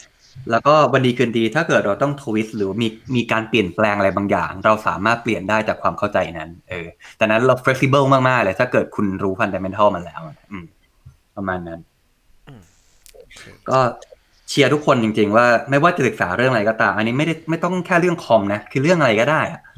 fundamental สำคัญอะเฮ้ยเช่นแบบคุณเดี๋ยวกลายเป็นบังคับพอดแคสต์ life coach นะพี่ อะไรนะเดี๋ยวกลายเป็นพอดแคสต์ life coachอ๋อ โอเคนึกคำไม่ออกเลยกูเอาตอนนี้สมองไม่ทำงาน วนงานวนหาเนี่ยวนมีกลับคิดมาจังหวะเมื่อกี้ไม่ได้เลยนะ โอเค เดี๋ยวมันกลายเป็น fundamentalชีวิตแบบเออเป็นถ่ายหนังอะไรอย่างเงี้ย คุณครับก็ต้องไปศึกษาฟันดัมเ n ทัลว่าเออเทคนิคการถ่ายหนัง เทคนิคการจัดแสง วิธีการทำเล่าเรื่องเป็นยังไง คือแบบมันก็มีฟันดัมเ n ทัลในแง่ต่างๆที่คุณต้องศึกษา เออ นี่คือชีวิต เออจริงครับฟันดัมเ n ทัลของชีวิตมีไหมเฮ้ยพี่ใจเย็นพี่พอดแคสต์ผมเป็น Android พี่เอ้ยพี่พี่ไปเปิดพอดแคสต์แยกไปแล้วเดี๋ยวผมไปนั่งคุยด้วยเออจีบสาวก็มี fundamental นะ เออ แล้วเป็นไงบ้างครับฟันดัมเบลของคุณเนยล้มเหลวไม่สำเร็จ ศึกษาต่อไปตอนนี้ คือจริงๆมันมันก็ก็อย่างที่พี่เนยพูดอะครับ มันมันก็มันจะมีพื้นฐานของมันอะเราต้องเข้าใจมัน ทีนี้ประโยชน์ประโยชน์ของการที่เราเข้าใจสิ่งที่เราทำเนี่ย มันอย่าคิดว่าเสียเวลาเนอะถ้าเราทำหรือต้องการทำอะไรจริงเนี่ย เพราะว่านอกจากว่าเราจะเอ่อทำงานมันได้ดีขึ้นเนี่ย เหมือนที่พี่เนยบอกตอนแรกมัน connect the dot เนาะเพราะว่าเราอืมไออะไรแบบเนี้ยครับ วันหนึ่งพอเราไปดูแอเรียอื่นเนี่ยมันมันสามารถ contribute ต่อเนื่องกันได้ด้วยเนาะเออไอเนี้ยต้องต้องลองดูให้เห็นเองสำหรับที่น้องๆที่อาจจะเพิ่งเริ่มทำงานหรืออะไรเงี้ยครับ ก็ไม่แน่ใจอืมมีอันหนึ่งก็ครับ เดี๋ยวผมขอถามหน่อย คือผมเข้าใจว่าถ้าเป็นแบบเป็น developer จริงๆนะ ข้อดีของ developer คือเราศึกษา fundamental เท่าที่เราต้องการ อยากจะเรียนรู้ได้ เพราะเราสามารถ deep ได้ในสิ่งที่เราทำได้อยู่แล้วไง แต่ถ้าคนนี้ไม่ใช่ developer อะแต่ทำงานเกี่ยวข้องกัน อะไรอย่างนี้เป็นต้น เขาจะรู้ได้ไงว่าเขาควรศึกษา fundamental ถึงเลเวลไหน ไม่ควรลืมไปตัวอก่อย่างนนั้นชัดกว่านี้นะขอตัวอย่างชัดกว่านี้หน่อยดิอ่าเออสมมติว่าผมเป็น PM ของโปรเจกต์ mobile แล้วกันเนาะผมก็จะมี limitation ก็คือเรื่องเวลากับแพลตฟอร์มที่ผมต้องดูแลใช่ไหมอ่าผมจะไป deep dive กับตัว Android แพลตฟอร์มก็ได้ แต่ว่าอย่าลืมถ้าผมใช้เวลากับมันมากเท่าไหร่ ผมก็จะสูญเสีย balance ตรง iOS ไปเลยเป็นต้นครับ แล้วเราจะรู้ได้ไงว่า ถ้าคนที่ทำงานแบบเนี้ย เขาควรจะเรียนรู้ fundamental ของแพลตฟอร์มอะมากน้อยแค่ไหน ถึงจะเรียกว่าเหมาะสม เออ ขอขอเป็นไอเดียเฉย ไม่ได้มีคำตอบตายตัว ครับอ่าโอเคเงียบเลยสำหรับจบเลยผมขออย่างแรกเลย define role ตัวเองก่อนอ่า เช่นถ้าคุณเป็น PM คุณไม่ได้ไม่ได้ลงโค้ด ถามว่าคุณมีความอาจจะต้องคิดก่อนนะว่าคุณมีความจำเป็นที่จะต้อง deep dive เข้าไป fundamental ของ Android หรือเปล่าอืมเอ่อ role ของ PM ที่คุณทำนะตรงนั้นคืออะไร เช่นคุณต้องทำให้งานมันเสร็จภายในวันนี้วันนี้ และอ่าคุณมี Android developer ที่แบบรับผิดชอบตรงนี้อยู่แล้ว ความจริงแล้ว fundamental ของ Android อะ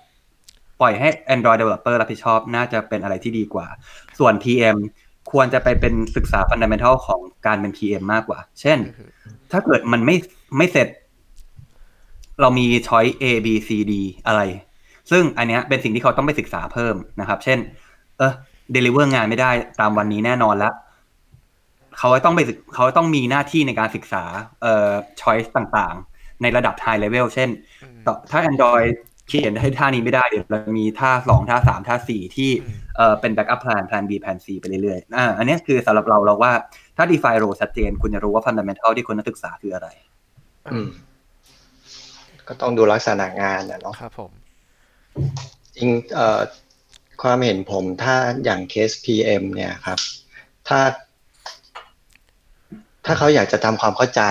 งานของ Developer ที่อยู่ในทีมเนี่ย ก็ก็น่าจะดีเหมือนกันนะครับ แต่ว่าอาจจะไม่ต้องลงลึกผม อาจจะแบบแค่ชั่วโมงเป็นติวตอเรียลเล็ก ๆ อย่างที่ผมบอกตอนแรกอะครับว่ามันจะมีลักษณะของติวตอเรียลใช่ไหมเพื่อให้เราเข้าใจรู้จัก มันเป็นทำความรู้จักกัน อาจจะเริ่มเบาๆแค่ตรงนั้นก็ได้ให้พอแบบได้รสชาติ ถ้าอยากจะทำความเข้าใจเนาะครับ อืมคงไม่ต้องมาลงลึกไม่งั้นก็มาช่วยนั่งเขียนข้างๆเลยใช่ แต่ว่าถ้าจะทำแบบนี้ได้ต้องแบบมี trust ภายในองค์กรพอสมควรนะก็ PM ต้อง trust ว่า Android developer เนี่ย มีความรู้จริง มี fundamental mindset จริงอืมๆสามารถทำออกมาได้จริง ๆ เออครับแล้ว PM ก็จะสามารถทำได้ทำงานได้สบายใจ โดยที่ไม่ต้องมาก้าวไก่งานกันอะไรเงี้ยอืมนั้นมันก็จะมีเรื่องของแบบเอ่อการ manage องค์กรอะไรพวกนี้ด้วย ก็เออ ก็มีหลาย ๆ มิติที่ต้อง go to กันไป เอออืมใช่อืมความจริงมีเอ่ออยากเพิ่มเรตติ้งบอดบอดแคสต์มา เดี๋ยวดึงดราม่าให้ดราม่าอะไรพี่เอ้ย มันจะมีอยู่โพสต์หนึ่งในกลุ่มกลุ่มหนึ่งที่บอกว่าเนี่ยมีการสัมภาษณ์งาน แล้วก็ให้อาเรมา แล้วบอกว่าให้หาแมเฮ้ยทเฮ้ยโดยเฮ้ยที่เฮ้ยผมรู้ผมรู้เออผมว่าทุกคนดิวในห้องนี้น่าดิจะวเห็ทันนนะดิวทันนะ ได้อ่านไหมคุ้นๆอยู่เหมือนกันพี่แต่อาจจะไม่ได้ไปตามอะครับ เหมือนอาจเหมือนเห็นผ่านๆอยู่ เออ จะบอกว่าอันนั้นน่ะ ก็เป็นหนึ่งในตัวอย่างของคำว่า fundamental นะอืม เออเป็นอันนี้แต่เป็น fundamental ในแง่ของ algorithm แต่ว่าอันนี้เป็น fundamental ในแง่ algorithm สำหรับส่วนตัวนะ algorithm คือคือ fundamental ของการเขียนโปรแกรมทุกอย่างอืมครับสำหรับเราเนี่ยเออโอเคผมเริ่มคุ้นละผมเริ่มคุ้นละเริ่มคุณแล้วนะดราม่านั่นเปิด แต่ว่าเราเราจะไม่โฟกัสที่ดราม่าแต่เราจะโฟกัสว่า เดี๋ยวเราจะบอกสิ่งที่เป็นคอนคอนความเทนคิดต์ขขอองงเราแล้วกันคอนเทนต์นั้นๆใช่ไหมครับเออความคิดของเราจะบอกว่า อันขอให้โจทย์กันละกัน โจทย์นั้นคือให้ array ที่เป็นตัวเลขสุ่มมาอืมขอค่า max มันโดยที่ห้าม ห้ามใช้ for ใช้ loop max ปะใช้ for ก็ loop คือได้ให้ผมจำไม่ได้อะจำ detail โจทย์ไม่ได้อะไม่ได้ใช้ฟังก์ชันห้ามใช้ฟังก์ชันใช่ไหมห้ามใช้ฟังก์ชัน ดังนั้นห้ามใช้ Math.max อะไรอย่างนี้ ครับผมครับ เออ แล้วก็เกิดคำคำแบบการ discuss ต่างๆ นานาออกมา อยากจะบอกว่าที่นี่ มันจะมีรอบสัมภาษณ์งานที่เรียกว่า phone screen อันนี้เราจะไม่เจาะจงไปที่บริษัทไหนนะทุกบริษัทจะทำเหมือนกัน คือรอบ phone screen ตรงที่ว่าคุณสมัครงานมาเอ้ยในรีซูเม่คุณเฮ้ยอาจอาจน่าสนใจก็โทรไปสัมภาษณ์ อันนี้เป็นคำถามในรอบ phone screen คือคำถามที่ง่ายมาก ๆ ถ้าตอบรอบโทรศัพท์ไม่ได้คำถามนั้นเขาวางสายเลยอืมเออดังนั้นอันนี้คือ standard หนึ่งนะครับ คือว่าถ้าอัลกอริทึมไม่ได้ ถามว่าทำไมทำไมมันถึงสำคัญ ถ้าแค่ไอ้ตรงนั้นไม่ได้แปลว่า for loop คุณยังไม่เป็นเลยนะ แล้วคุณยังไม่รู้นะ ถ้า for loop ไม่เป็นคุณไม่รู้นะ on คืออะไร ไม่มีทาง big o ไม่รู้ ไม่มีทาง ดังนั้น คุณจะทำให้แอปมีประสิทธิภาพได้ยังไง คุณว่าเดี๋ยวคุณโหลดไลบรารีมา อะ คุณบอกคุณใช้ mat mat.max ผมถามหน่อย mat.max ใช้ big o เท่าไหร่อืมตอบไม่ได้ก็พังนะ เออ หรือถ้าเกิดสอด มีบอกว่าเรามีตัวแบบ array มา แล้วมีการเรียงมา บอกว่า ทำไมต้องมานั่งเขียนสอดเอง ผมถามว่าอะถ้าเกิดคุณใช้ฟังก์ชันสอดบอกสิว่าใช้เวลา big O เท่าไหร่ ตอบไม่ได้ก็จบเหมือนกัน เพราะว่าถ้าคุณตอบไม่ได้ แปลว่าถ้าเกิดคุณเขียนมั่วขึ้นมาเซิร์ฟเวอร์รับโหลดมหาศาลแล้วมันก็ล่มแล้วทุกอย่างมันก็พังนะ ในพวกเนี้ยมันคือ fundamental แล้วก็เลยคน developer ไทยหลาย ๆ คนมองข้ามไปอยากจะบอกว่าอยากให้มองกลับมานะว่า พวกเนี้ยอัลกอริทึมมันคือ fundamental ของการเขียนโปรแกรมเลยทุกอย่างจริง ๆ นะครับ ก็ศึกษา fundamental มันเยอะ ๆ แล้วก็พยายาม อันนี้ส่วนตัวเห็นด้วยว่าโหลดไลบรารีมาใช้เป็นเรื่องที่ทุกวันนี้ก็เป็นเรื่องที่ทำกันปกติ แล้วเราผมก็ทำแต่ทุกครั้งที่โหลดไลบรารีมาใช้ คุณต้องเข้าใจไลบรารีนั้นด้วย เช่น Big O คืออะไรอ่า Big O เท่าไหร่ implement มายังไงอะไรเงี้ยเพื่อถ้าเกิดไม่ใช้สุดท้ายสู้ implement เองยังเป็นวิธีที่ดีกว่านะครับอยากจะบอกเลยอันนี้อืมเห็นด้วย บางทีบางทีการใช้ไลบรารีมีคอร์สที่ไม่จำเป็นเนาะ ใช่ มี hidden cost ที่แบบง่ายในการเขียน แต่ว่าคุณจะมี technical debt ที่ต้องจ่ายตลอดทางอืมครับผมว่าเรื่องเรื่อง data structure algorithm อะไรพวกเนี้ยครับ มันนี่ความเห็นผมส่วนตัวมันอาจจะเป็นเรื่องที่มองเห็นยากนิดหนึ่งครับ ถ้าแบบว่าอาจจะไม่ได้เรียนโดยตรงหรือว่าทำอะไรพวกนี้ลึกๆหน่อยนะครับแต่ว่าจริงๆมันมันผมเปรียบว่ามันเหมือน เราเราทำกับข้าวแต่เราอาจจะใช้มีดไม่เป็นเนี่ยครับไอ้พวกนี้มันมันอยู่ในกระบวนการพวกนี้อืมการใช้พื้นฐานเนี่ยครับ จริง ๆจะบอกว่ามองไม่เห็นสัทีเดียวมันก็ไม่เชิงมันบางงานก็ออกมาชัดเจนเหมือนกันเนาะที่เคยเห็น อย่างถ้าผมจะไม่ผิดเรื่องเรื่อง tree อะไรเงี้ยครับ มันก็อาจจะมีในเรื่องของ UI UI 3 UI อะไรเงี้ยครับ ถ้าเกิดลงไปเล่นเยอะๆเนี่ยมันมีโอกาสเจอ อย่างที่บอกคือถ้าเข้าใจเนี่ยมันทำให้เราแก้อิชชูที่อาจจะแบบซับซ้อนมาก ๆ ได้ หรือหรือทำอะไร flexible เหมือนที่พี่เนยบอก อืม หรือแม้กระทั่งเนี่ยครับ ง่าย ๆ for loop มันก็มันก็เป็นส่วนหนึ่งในในเรื่องนี้ ที่แบบเราอาจจะมองไม่ออกว่ามันมันลิงก์กันยังไงอะไรเงี้ยครับอืมอืมก็ฝากฝากไว้ให้คริสนะครับ แล้วว่ามันก็เนี่ยสำคัญเราว่าสำคัญ ว่าแต่ใครชื่อคิสอะพี่ ตรงนี้เรามีแค่ไม่รู้หนูเนยกับพี่ดิวแล้วก็น้องเอกมุกนี้ปล่อยให้ขอผ่านไปได้ไหม เราไม่สามารถตกอะไรกลับไปได้ให้มันหาได้เลยจริงๆขอขอข้ามไปได้ไหมสคริปต์กดสคริปต์โอเค ยอมยอมยอมโอเคครับเอ้ยอ๋อผมว่าน่าจะเอออิ่มหนำสำราญเพียงพอหรือยัง หรือว่ามีอะไรมีอะไรอยากจะพูดเพิ่มไหมครับ อืมเอม ผมว่าค่อนก็โอเคค่อนข้างครอบคลุมเลยนะ คือถ้าอยากจะฝากก็ฝากว่า เออมันจะมีช่วงช่วงแรกๆสักแบบสิบปีที่แล้วอะที่เราแบบพุชมากๆเรื่อง fundamental อะแล้วก็จะมีคนต่อต้านมากๆ จนสักพักผ่านมาเรื่อยๆ มันก็จะเริ่มเห็นแล้วว่า fundamental มันสำคัญจริง ๆ คนที่เออไม่ศึกษา fundamental ก็พี่พี่ขอหัอีนกรมาอบศึกษาครับ fundamental มื่อกี้เพราะว่ารู้แล้วว่ามันเสียงมัมันนหาย อะก็หายไปตอนไหนเนี่ยเอ้ยมันมันกระตุกไปฟันดัมเบลทัลมันกระตุกนิดหน่อย ขออีกรอบคำเมื่อกี้เลยประโยคเมื่อกี้เลยครับอ๋อโอเคก็มันจะมีช่วงแบบที่พี่พุชหนักๆอะนะว่า fundamental คืออะไร แล้วก็จะมีคนที่แบบเอ่อ anti อะนะว่าไป fundamental ทำไม library ก็มีอะไรเงี้ยแต่เวลาผ่านไปมันเริ่มพิสูจน์แล้วว่าเอ่อ สุดท้ายคนเหล่านั้นก็ต้องกลับมาศึกษา fundamental ไม่งั้นเขาไปต่อในสายงานนี้ไม่ได้จริงๆดังนั้นพวกเนี้ยก็ยังออยากจะ encourage ทุกคนนะว่า fundamental มันเป็นสิ่งที่สำคัญจริงๆ แม้ในยุคที่ library มีให้ใช้มากมายแล้วก็ตาม fundamental ก็ยังสำคัญ และต่อให้ยุคที่แบบอีกสิบปียี่สิบปีอะ fundamental ก็ยังสำคัญกับทุกศาสตร์นะครับ ดังนั้นอย่าทิ้งมัน อย่ามองข้ามมัน ทุก fundamental สำคัญเสมอสำหรับเรา อืม อืมอันนี้พิสูจน์มาจากผลที่เกิดขึ้นละก็อยากจะอยากจะแบบดึงดูดหน่อยว่าเอออันเนี้ยมันมันไม่ใช่อะไรที่แบบเราพูดเฉยๆนะ แต่ว่ามันก็พิสูจน์มาในตลอดทางแล้วว่า มันมีการเปลี่ยนแปลงอะไรบ้าง แล้วก็ผลออกมาเป็นยังไงอืมครับ อืมเอาจริงๆก็เผื่อใครยังนึกภาพไม่ออกว่า fundamental มันจะอยู่ได้นานสักเท่าไหร่ใช่ไหมครับ คือลองนึกภาพถ้าเป็นนักพัฒนา Android เนาะผมว่าตอนนี้ทุกคนกำลังจะ จะใช้คำว่าเห่อะก็มันดูเวอร์ไปหน่อย ทุกคนพยายามจะเขียน แอป Android ด้วยคอนเซปต์ของ MVVM บวกกับ Clean Architecture ใช่ไหมฮะ รู้หรือเปล่าว่า MVVM กับ Clean Architecture เนี่ย มีมาแล้วกี่ปี อะคิดอย่างนี้ดีกว่า มันเป็นมันทำให้เราบอกว่าไอสิ่งที่เราคิดว่าแบบ เอ้ย ถ้าเราไป on top on top อย่างเดียวเนี่ย fundamental มันก็น่าจะแบบเปลี่ยน จริงๆแล้วมันไม่เปลี่ยนนะครับไอสิ่งที่เราใช้กันอยู่ทุกวันเนี่ยต่างหากที่แบบเราเพิ่งจะหยิบมาใช้ทั้งที่มันมีมานานแล้ว อะอืมอย่างพวกแบบ repository use case อะไรอย่างเงี้ย จริง ๆ แล้วถ้าไปดูพวก fundamental ของการเขียนโค้ดโปรแกรมมิ่งอะครับจะค้นพบว่ามันมีกันมานานแล้วต่างหาก เราเพิ่งจะไป define วิธีการเขียนแบบใช้ syntax ยังไง รูปแบบยังไงอะไรเงี้ยครับ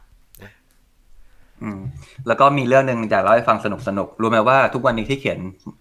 เอ่อแอปมือถือหรืออะไรอย่างเงี้ย ตั้งตั้งแต่เขียนมาตลอดอะ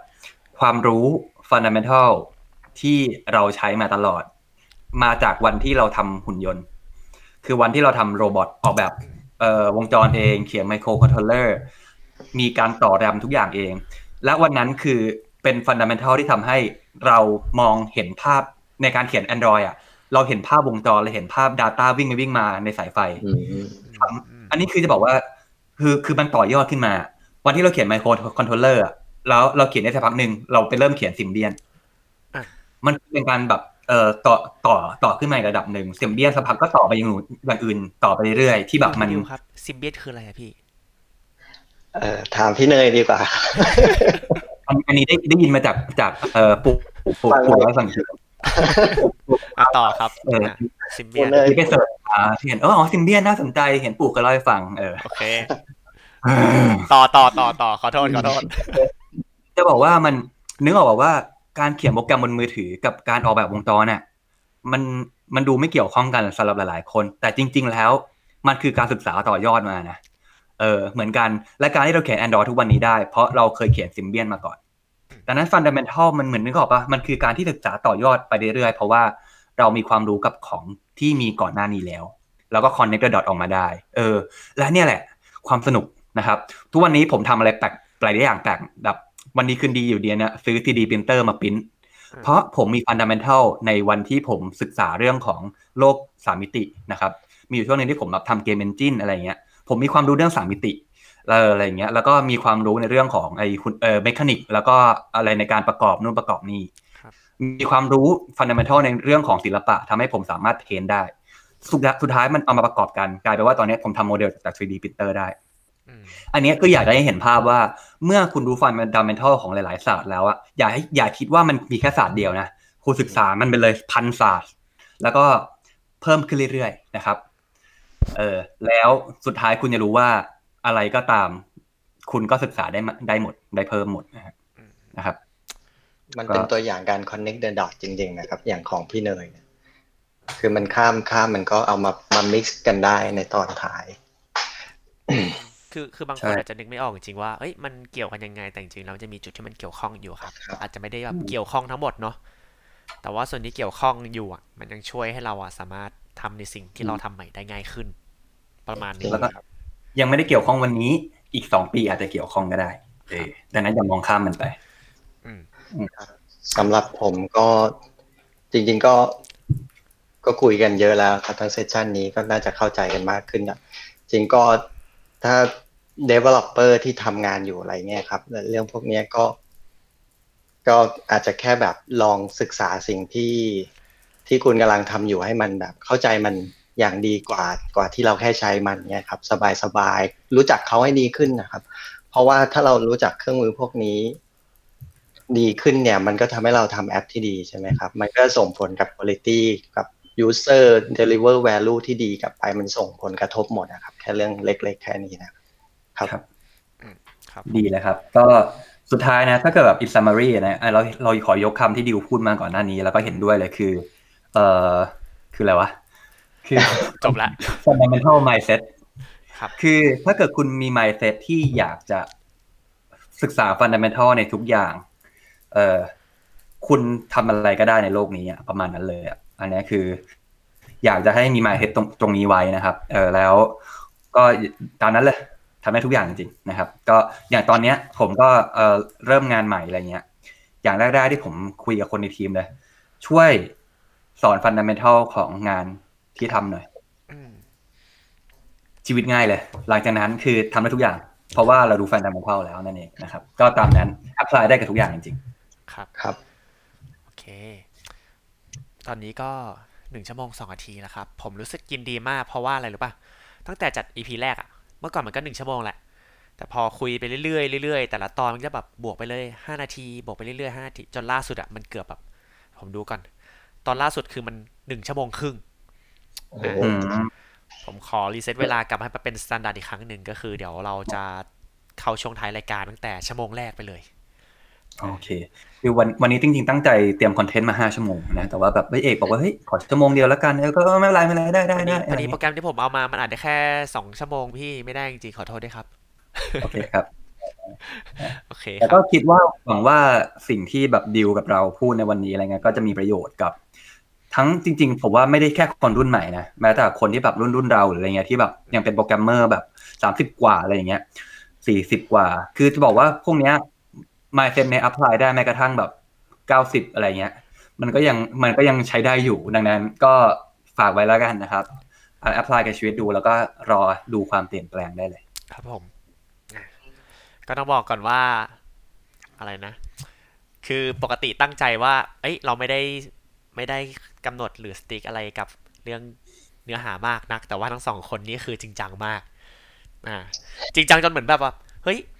เราไม่ได้ส่งสคริปต์ให้เป้าวะก็แค่แบบเอาบอกว่าให้แบบเราจะคุยเรื่องอะไรแบบคอนเทนต์แบบจะอยู่ในประเด็นอะไรแบบแต่คุยเหมือนแบบ โอ้โหนึกว่าสัมมนา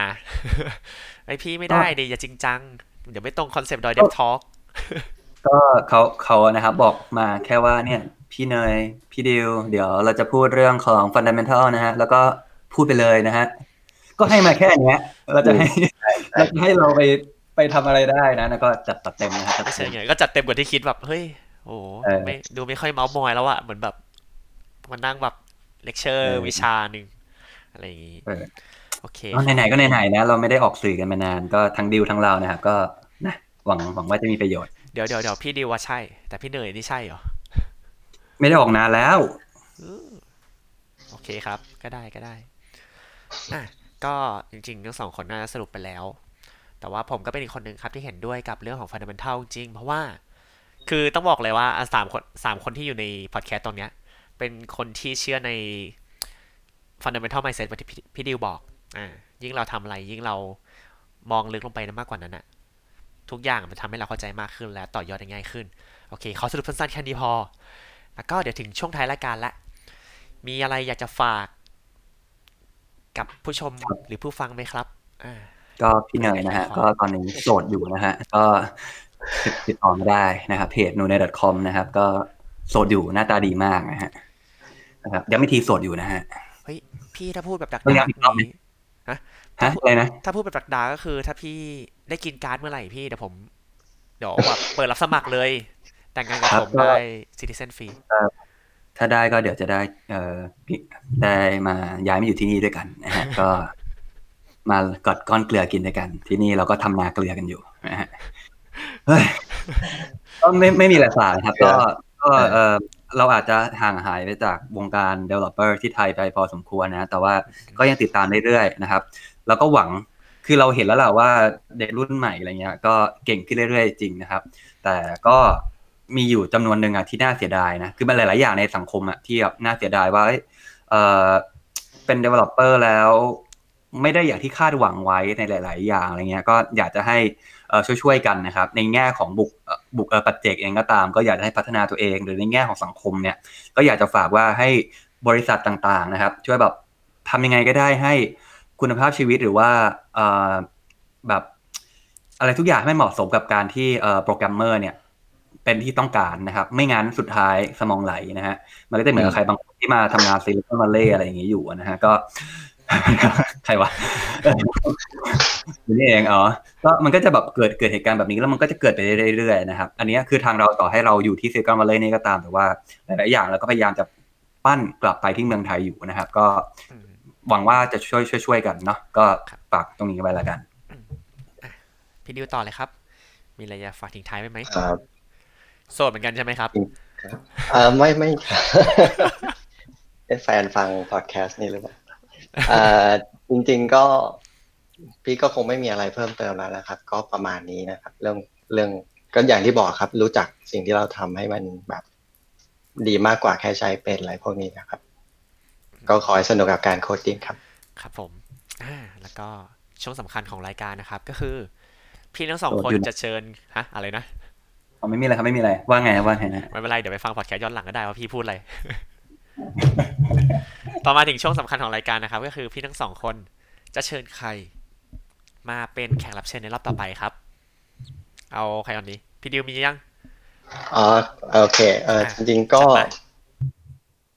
ได้ลองคุยคุยๆไว้แล้วนะครับ ก็อืมก็อยากจะชวนโก้ครับน้องโก้ซิริซับนะตอนนี้เขาทำอยู่ที่ Appsynth เขาน่าจะเป็น lead ของ mobile อะไรประมาณนี้อยู่ที่นั่นนะครับครัรับบผมโก้ซิริซับโอ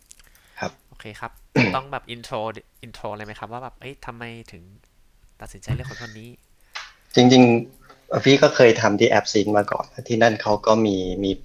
ทำโปรเจกต์หลากหลายอยู่ เขาก็น่าจะมีมุมมองอะไรหลายอย่าง เขาน่าจะได้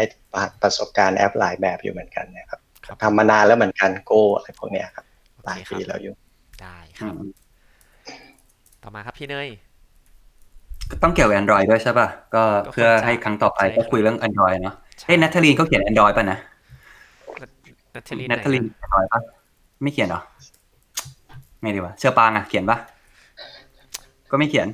ไม่แต่ถ้าเราไปเรารีบสอนเขาก่อนที่รายการพอดแคสต์จะเริ่มอัดรอบใหม่อะ